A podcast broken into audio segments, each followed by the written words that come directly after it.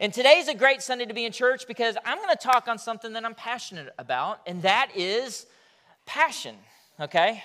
More on that in just a minute. But let me explain what we've been in, this series that we've been in, before we get going with that. Um, we've been in this series called Life on a Mission. And what we're doing is we're talking about what it looks like to live a life on mission. Because if you if you know that God is real, if you know that God loves you, if you know that God has created you for a purpose, then your life should look different than the people around you. You should look like a life on mission. You should look so different that wherever you are, whether you're in Columbus or Ellerslie or Hamilton or Phenix City, wherever you might be, people will look at you and go, That life is different. That person looks like they're on mission for God, right? And the good news is, we all need to be on mission for God. He has created us in a unique way to serve Him. You've been gifted by the Holy Spirit. Once you accept Jesus Christ as your Savior, the Holy Spirit comes in and He gives you a unique gift in a way that you can serve your God Almighty, right? But as amazing as that is, and as special as that is, we also realize that there are certain things that we're all called to do. Like there are certain goals that we all have, that we all share, that are in unison, that we all need to do in order to be or have a life on mission. And so we've been uh, unpacking those. And last week we started off by saying worship. Worship is one of those common goals that we all have. We were made to worship. And when we worship, our lives should be connected to God. Right? And we talked about what that meant to have a life that's connected to God in how we worship. We, we talked about what it means to not give God an empty gift. And to get into today's topic, I want to keep that theme of gift giving going, okay? And let me start off with this question um, Have you ever gone out of your way to find the perfect gift for somebody, okay? Just the perfect gift. And when you gave it to them, they didn't have the reaction that you think that they should have had. Have you? I got somebody down front, that must have been recent. They're like, yep. You know what it's like to spend all this time like researching, trying to figure, and you know that person that's just difficult to buy for, you know, it's just really hard. And so you've been racking your brain and you've been researching for a lot, you put a lot of thought into it, you've even asked other people about it, you saved your money, and then you gave it to them, and you could just see the reaction was just kind of complacency. They just kind of looked at the gift and were just kind of like, eh. Now, can I fill you in on a little secret when it comes to buying me a gift? Because let's be honest, it's getting close to Christmas. And I know all of y'all are going to wonder, what do we get our preacher, right? So I'm going to fill you in on gift giving for me. I'm going to help you out. And this might be a little shocking to say, and I feel like I need to warn some of y'all because when I say this, you're going to be a little disappointed in me, okay? But let's be honest, I disappoint you a lot. So, kind of like last Sunday with quoting the great theologian DJ Khaled. Anyway, anyway. This might be a little shocking, but here's my advice when it comes to giving me a gift, okay, or giving any preacher a gift. Here it is. Do not, do not give me a Bible. do not give. Some of y'all like, oh my goodness, we're gonna have to find another church. Preacher doesn't like Bibles. That's not what I'm saying. Everybody calm down, okay? Let me explain what I mean. The reason I say that is because I've already got 50 of them. Seriously, when I was a this is kind of funny. Know, it's like, what do you buy a preacher? Uh, I know, a Bible. When I was at St. Luke, um, somebody gave me a Bible, and they were so excited about it because them, uh, to them this was like the perfect gift and they found the translation that they wanted not the one i wanted the one they wanted they found leather bound they even had my name engraved on it and so they gave it to me one sunday and i looked at it and i was like thanks another bible and then I put it with the other Bibles that I have.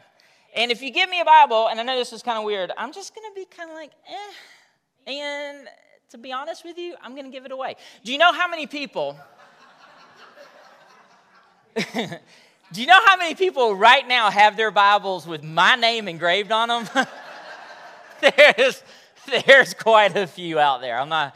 That's that's a true story. Um, but Everybody knows what it's like to give that gift, and the person is just kind of like, eh. So, how does Jesus feel after everything he's done, leaving heaven, coming to earth, sacrificing everything he did, being tortured, died the worst way possible, kicking the devil's tail, raised from the grave, gave us the gift of eternal life, gave us the Word of God, gave us His Holy Spirit, gave us access to the throne of God through prayer, gave us a spiritual mission, gave us the gift of eternal life, gave us this resurrection power, and yet we kind of treat His gifts with indifference. Somehow, with everything that God has done or given, we manage to go through our days, day in and day out, sometimes without ever thinking about it or any of those amazing gifts. How does that make him feel? I think it's a little disappointing. Here's where I'm going with this I think that a life on mission is passionate is a passionate life living to the fullest because of what God has given and what God continues to give, right? But so many times, so many times, I don't know that passionate so much is a word that characterizes us or characterizes a lot of our daily routines as much as we might just be apathetic. And I think when we're apathetic, when we're just kind of complacent, I think it hurts the, God, the, the heart of our God. Let's, let's talk about apathy for just a minute. You know, it's that kind of eh kind of attitude. You know that attitude when someone might ask you, How are things going? You're just like, eh, How are things going at work? Eh, how are things going at the house? Eh, you know, how are things going with Alabama football? Eh, oh. too soon, too soon. Usually I got to wait till the end of the season to work one of those in. I could not, that's not even in my notes. I couldn't help it. I could not help it. I'm sorry. I'm sorry. Don't anybody leave. I'm sorry. You know, you know what's bad when the congregation is yelling back at you. Let me let me keep going. You know this apathetic kind of attitude. But but but but but seriously, seriously. let's read. Let's let's rein it back in.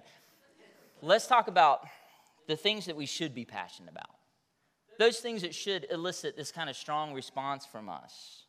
And yet we just kind of shrug our shoulders with it. And it, a life on mission should be passionate. We, we, should try our best to, to battle against this type of indifference, when it, especially when it comes to our spiritual walk with Christ. And here's how spiritual apathy sounds, okay? Spiritual apathy is when we talk about things like do you want to go to church? Uh, do you know, do, do you want to serve in church? Do you want to serve here? Do you want to, do you want to share with somebody about that? Do you want to go to a group meeting? Do you want, do you want to get started in a group? Uh,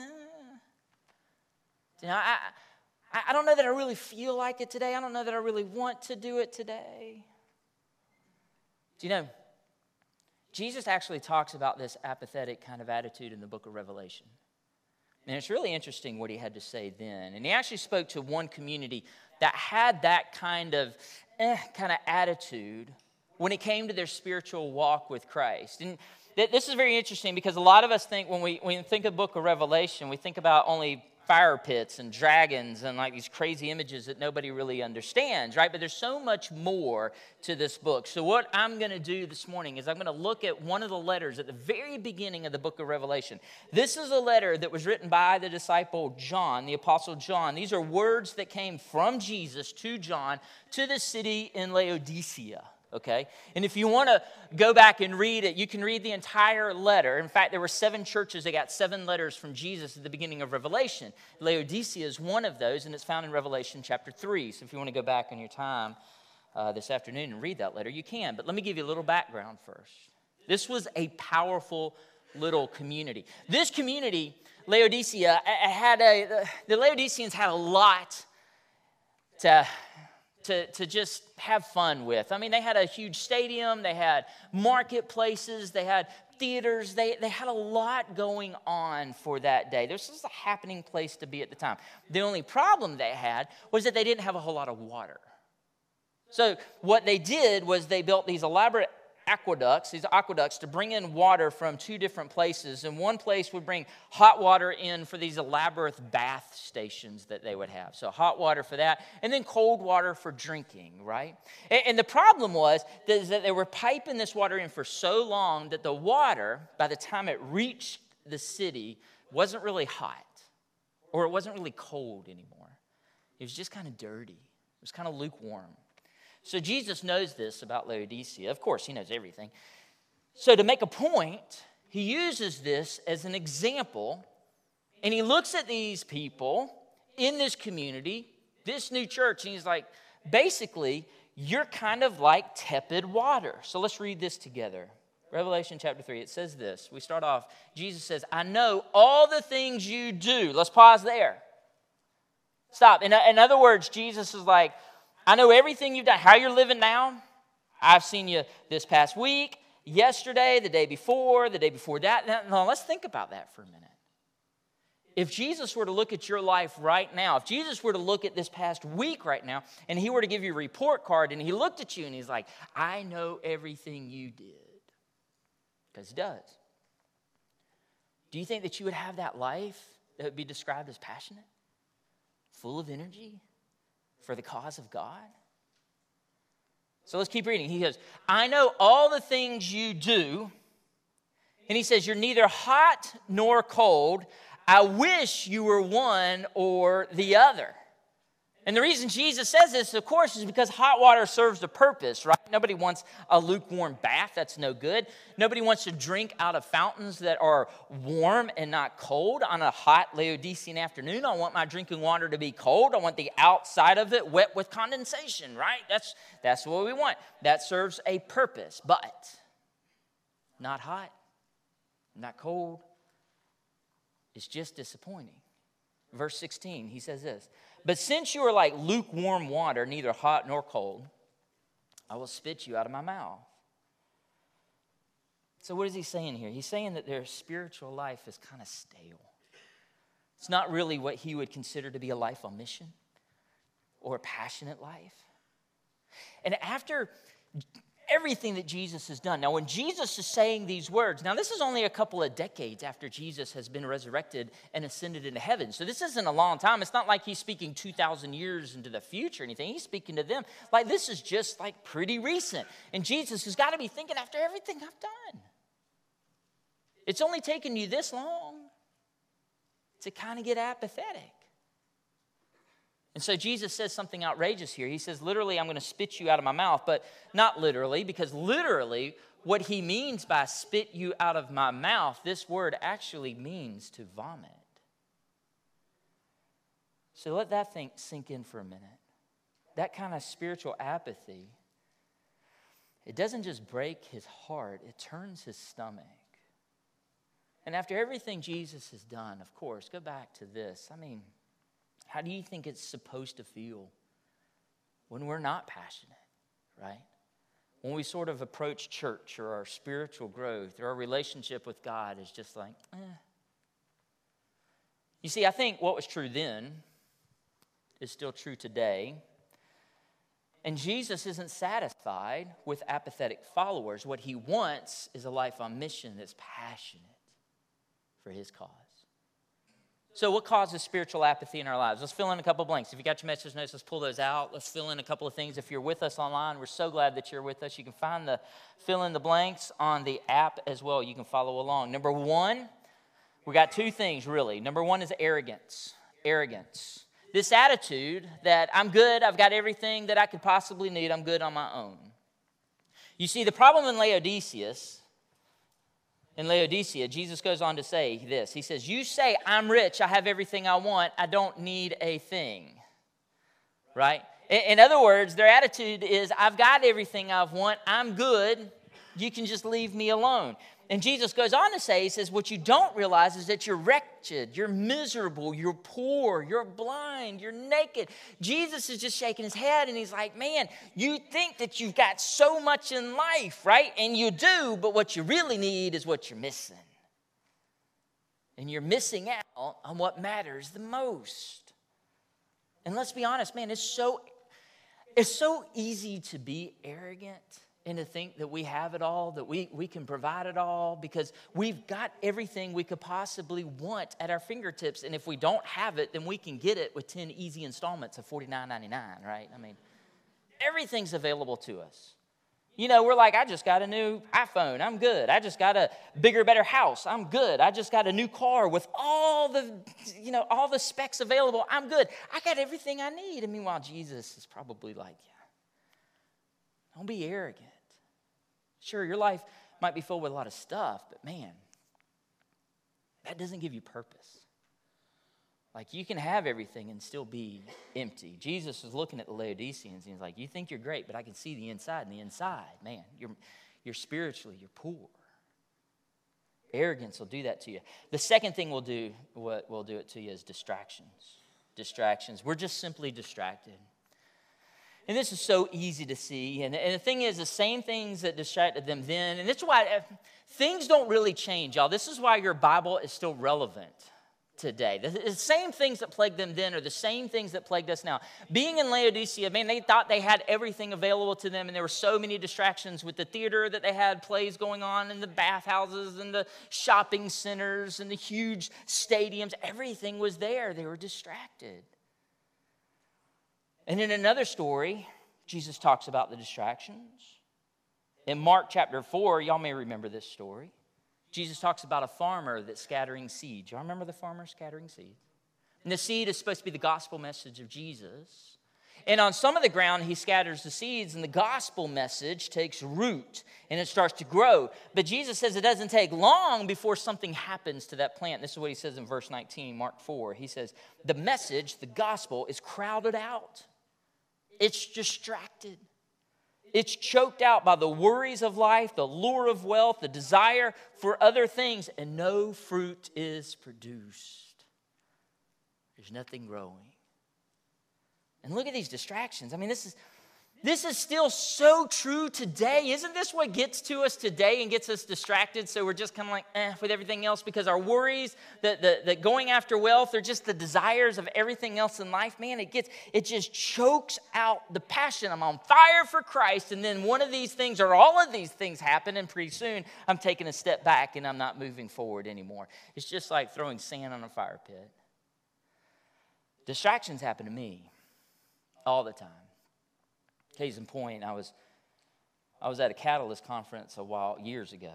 And I remember sitting in this, um, sitting in this conference, I had two, a two hour supper break. So Savannah at the time, she was a freshman in, Athens. And so I called her up and was like, hey, I got two hours for a break. Can I meet you for dinner? And sure. So we met halfway. We had dinner. I came back just in time for the main session. Christine Caine is speaking. If you ever heard her, she's a very powerful preacher.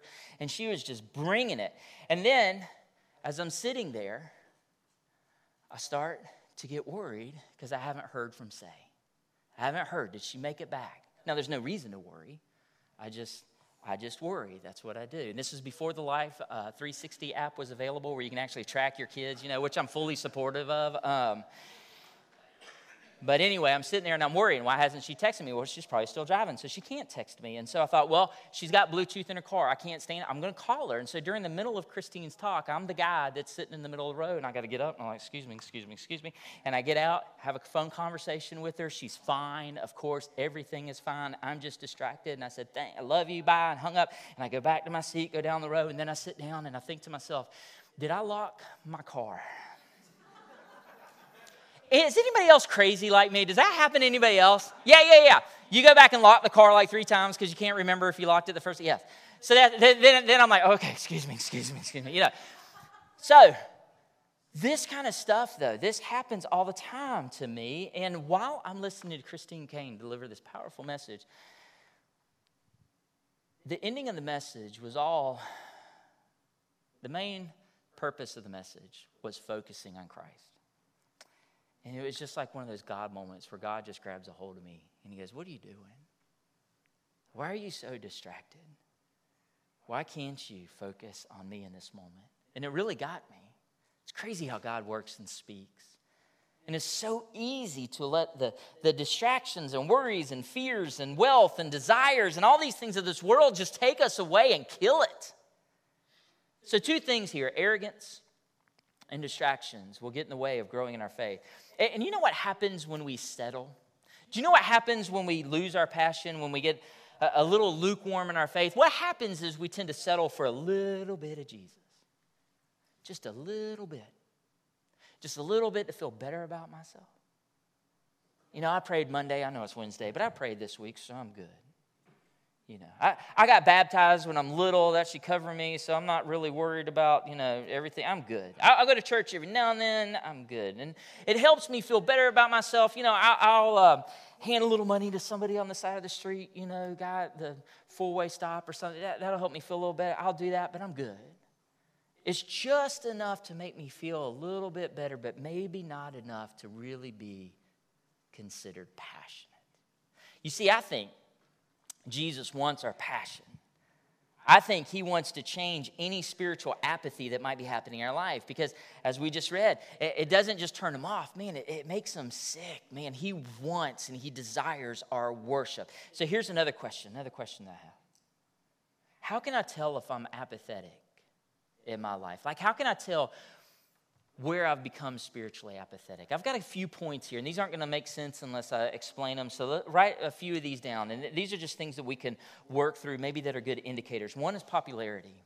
One is popularity. This is when I'm more concerned about impressing people rather than God. You know, we sometimes become so obsessed with what people are posting or what people are saying that it determines what we say, what we do, what we buy, what we wear, what we drive, all these types of things. And meanwhile, we don't think about what God would want for our families or for this purchase or for this next step. We're so consumed with what everyone else thinks. The second thing is pass. And here's what I mean about pass. We have faith in Jesus, but we're willing to just keep it to ourselves and pass by other people. Other people who may not believe or who may need to hear about God. If we truly believe if we truly believe that there is an eternity and there is an eternity for people outside of God, for a place where they spend away from the presence of God, then man, that should build up some fire in us to be able to share it with other people and not leave it for someone else to do. Another thing is passive. Number three is passive. We're passive in our approach towards God. Instead of going to Him every day, we only go to Him when we need something or when somebody's sick and we're like, oh, God, please please, I pray um, for this sickness. Please take it away from them. And please don't let me get sick. You know, I can't be out of work anymore this week, you know, that kind of thing. And then once the sickness passes, we're like, okay, I'm good. And we don't really go back to God until we need something. Number four, we've already touched on this a little bit possessions. That's what we're consumed with. We're concerned with getting more from the world rather than what Scripture says is that we ought to be storing up treasure in heaven. Another one is pride. Let's go back. This kind of links up with arrogance, but I want to come at this from a different angle. In our pride, sometimes what we do is we try to limit or, or, uh, we kind of downplay the sin because we're prideful about who we are and what we've done. And we don't think that those sinful attitudes are really hurtful. And so what we do is we, we recategorize them or we name them something different and so we can justify it. And we'll say things like, I'm not selfish, I'm just an opportunist. Like I take advantage of the opportunities that are in front of me. I'm, I'm, not abrasive. I just tell it like it is. Like I can't help it if, if you're too soft to take it. You know, well, we have a better name for things so we can keep on thinking in our prideful attitude, I'm not that bad. When really what we may need to do is have a time of confession and offer those things up to God. So it's not a distraction. And then the sixth, the sixth one is parallel. And what I mean by that is when our lives are right in line with the rest of the world like I said before, if Jesus were to give us a report of our life last week, like, would he see anything different? Would he see anything different in our lives where we kind of took a different route than everybody else? The things we watch, the things we listen to, the things that we buy, what we value. Before too long, sometimes we can just go right along with everybody else that our attitude is just kind of like, eh. You see, a life on mission is, is a life that's passionate for the cause of Christ. And after everything he's done, like I've said, after everything that he's given to us, to think that we would just leave it or just set it aside or not even think about it as we go throughout our day.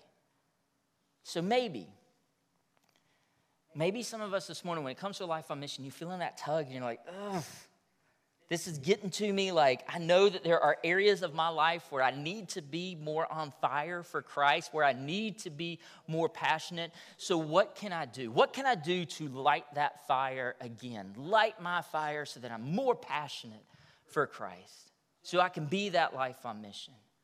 So, normally, I'd want to help you out, and this is what I would do I, I would give you a list of things to do, right? And, I, and you know what I would say. You, you already know the list that's coming to you.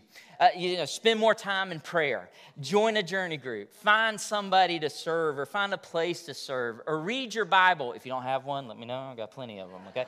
read your Bible, right? Make sure you're tithing. Can't leave that one out, right? Make sure you're in worship on Sundays or worshiping when you can. Also, worship God every day through your time with Him. Confess your sins. You know the list.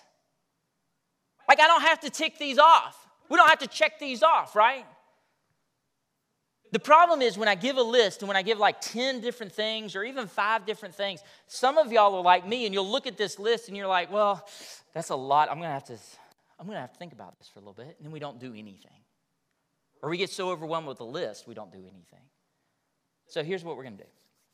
And this is powerful, okay? Here it is.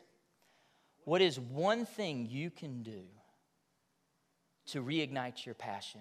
What is one thing you can do? What is one thing? Everybody say one thing on the count of three. One, two, three. One thing. Turn to your neighbor and say one thing. Turn to your neighbor and say one thing. What is one thing? Not 10 things, not five things. What is one thing you can do that requires faith? That's the key right there. Because chances are, you know that area of your life where you kind of feeling that apathy kind of set in, where you're just kind of like, eh. What is one thing you can do that would cause you to step out and have a little bit of faith? Break out of the routine. And it doesn't have to be huge, it's just one thing that pushes you forward. So, what does that look like? It might look like if, if you're in school, it, it, might be being friendly to somebody that doesn't have a whole lot of friends. And for you, this is hard because you struggle meeting new people. That is one thing that you can have faith in to reach out to someone. Maybe it's in your family, and you need to apologize to a few people for the way you acted this past week, and that's hard, and that requires faith. And so, you're going to have faith, and you're going to pray about it, and you're going to look for, the great, for a great time to have that conversation. For parents, for those in the family, maybe it's prayer. You know, you, you haven't been praying a whole lot, but you definitely have a hard time praying in front of other people. But this week, you're like, you know what? I want my family to see that I'm passionate for Jesus. And one thing I can do is pray at dinner, pray at nighttime, pray in the car ride while I'm driving the kids to school. Just don't close your eyes, okay? But just one thing that would require me to have a little faith and do this. Maybe it's journey groups. Maybe some of you, you haven't been plugged in, you haven't connected, but man, leading a group or gathering some people together to go through a study, man, that really requires some faith. Maybe it's serve teams. Maybe you're not serving on a Sunday. Y'all, we're getting ready for the big move and it's going to be exciting. We're going to need everybody serving and worshiping one, okay? We're going to go to two services. We're going to need everybody's help. And that is one of the greatest ways to grow your faith and ignite your passion is to serve with other Christians. Maybe it's giving.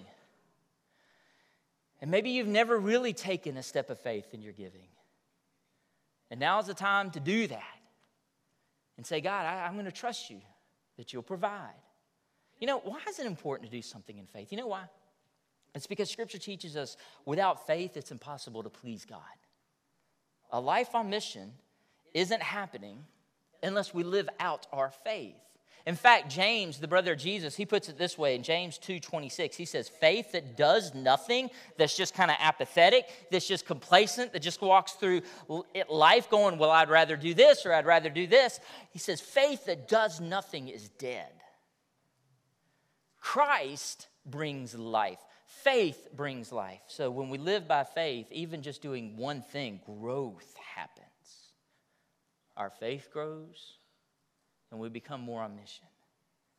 So instead of being consumed by what other people think about us, we're consumed with what God thinks. Instead of living for the things of this world that don't last, we're living for the things that last for eternity. Instead of rationalizing our sin, we're confessing our sin. Instead of being timid about living out our faith, we're bold for the sake of Christ. Instead of turning to Jesus only when we want something, we turn to Him every day because we realize our life depends on Him. And when we're living by that kind of faith, man, we, we suddenly begin to realize that we're a life on mission. We're no longer lukewarm, but we have a purpose. You know what? One, one more thing before I'm done. It's not easy to live out faith. It's not easy. And the reason I say that is because it's easier to not care. That's why it slips into our life. That's why we do it. Is because it's easier just to be complacent. It's easier just to be apathetic. It's easier just to be lukewarm. Don't let that happen to you. Faith is what we're after. Living by faith is a life on mission. So, what is one thing? Pray. If you don't know where that area is, pray and ask the Holy Spirit to lead you in the direction and then make an effort. One thing. One thing I'm going to do, and I'm going to live out faith. Let's pray. Jesus, we thank you. We thank you for everything that you've given to us, God. And honestly, Jesus, we don't want to be apathetic. We don't want to be complacent when it comes to our faith. We don't want to be lukewarm, God. We understand how much that hurts you, God. We, we want to serve a purpose for you. After everything you have done for us, after everything you have given us, God, how can we not serve you? How can we not give you everything we have? So, God, just please forgive us, forgive me personally for the ways that I fall short for the ways that we just go through the motions sometimes. Jesus, help us to break free from complacencies. Help us to live out our faith in a real way that makes a real impact each and every day. Whatever that may mean. Whatever way you're, you're, you're stirring in our hearts right now. Help, help us, God, just to pick one thing to do in faith, to live out our faith. And as we live into it, God, help us then to pick more ways, more ways to develop and grow. Because, God, we want that fire to continue to build and burn strong for you. At the end of the day, Jesus, what we want is we want to be fully devoted followers. We want to be that life on mission that brings you glory. We give you everything we have. We thank you. It's in Jesus' name we pray these things. Amen. Amen.